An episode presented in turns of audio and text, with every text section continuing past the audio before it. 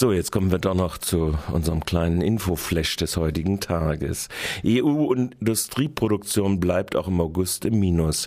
Wie in den letzten sechs Monaten zuvor schrumpft auch im August die Industrieproduktion in der EU gegen den Vorjahres-August 2012 arbeitstäglich bereinigt.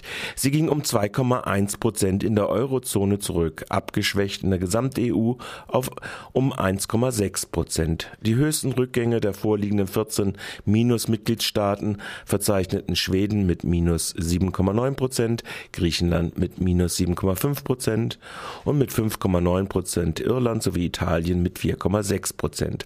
Eurostat äh, das Statistische Amt der EU titelt stattdessen aber mit einem 1% Wachstum, und zwar gegenüber dem Vormonat Juli.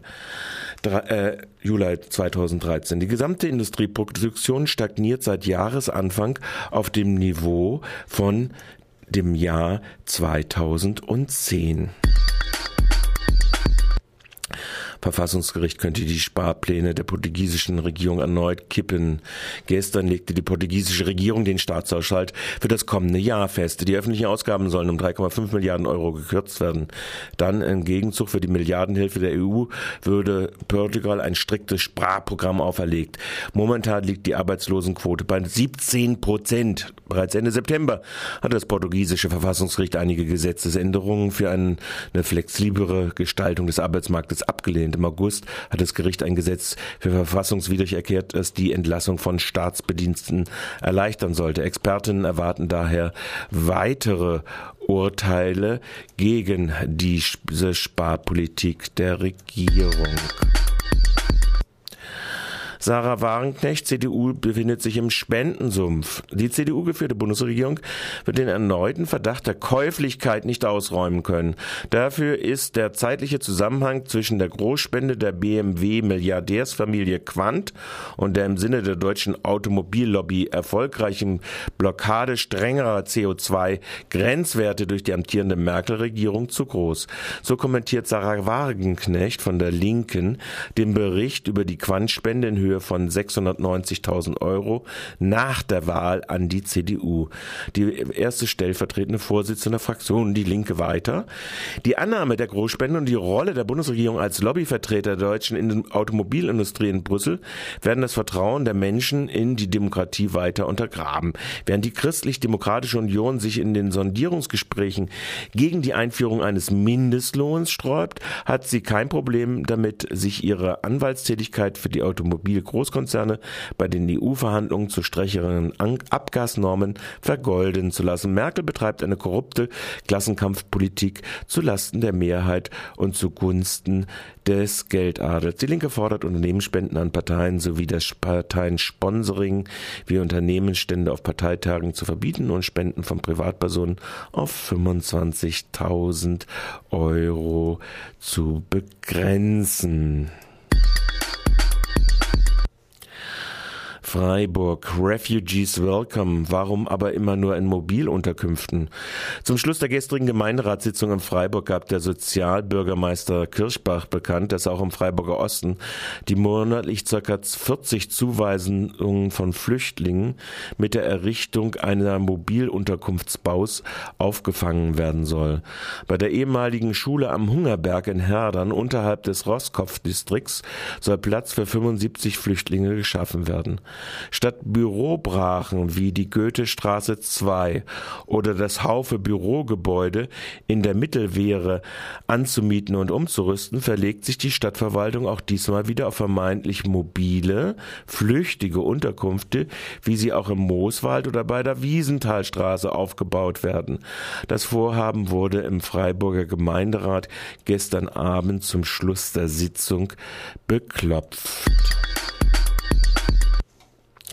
Haushaltsabweichung bei Kita am Seepark ohne größeres Mucken durchgewinkt.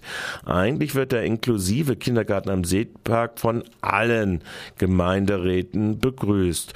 Nur bei der grünen Alternative Freiburg steht stößt die Kostenüberschreitung und die damit nicht rechtzeitige Unterrichtung des Gemeinderates auf Kritik an einer schlechten Praxis des Bürgermeisteramtes. Gestern erklärte Monika Stein von der GAF gegenüber RDL. Kostenüberschreitung in den Seepark, was ist genau die Kritik?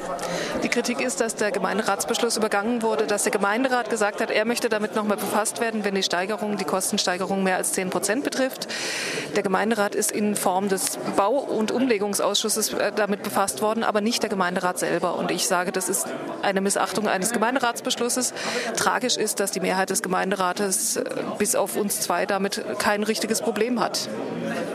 Nun sagt der Baubürgermeister, er hätte ja informiert äh, im Rahmen der Haushaltsberatung, im Rahmen des Finanzberichtes sei das alles schon aufgeführt worden.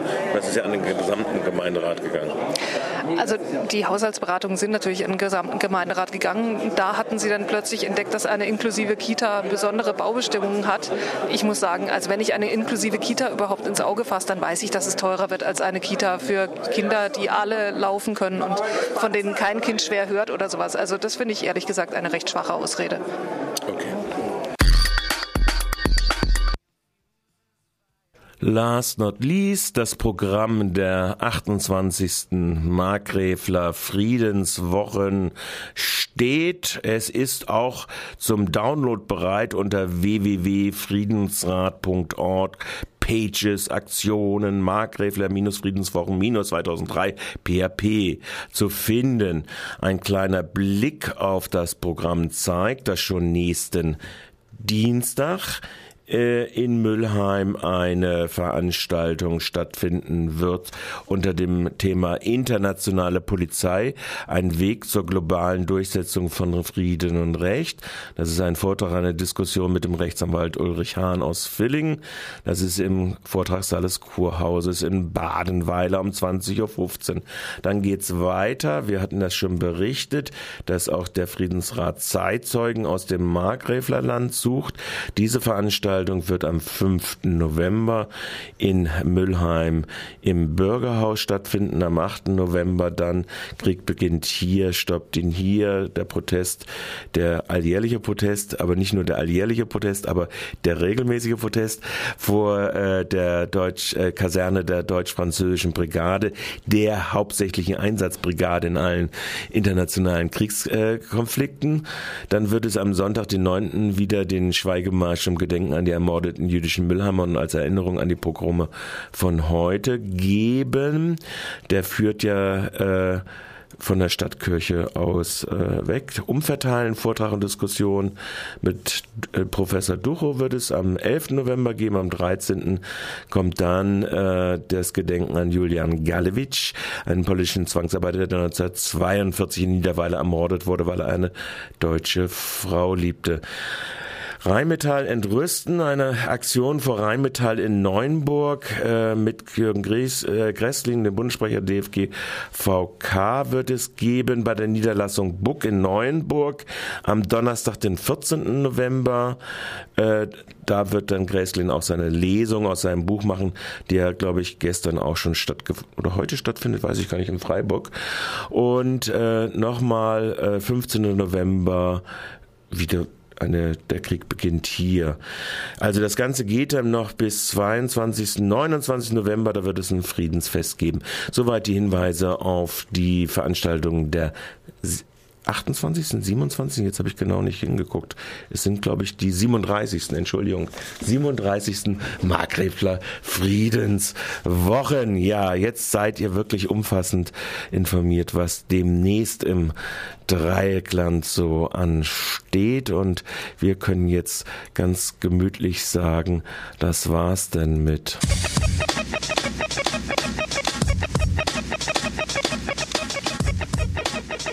Ja,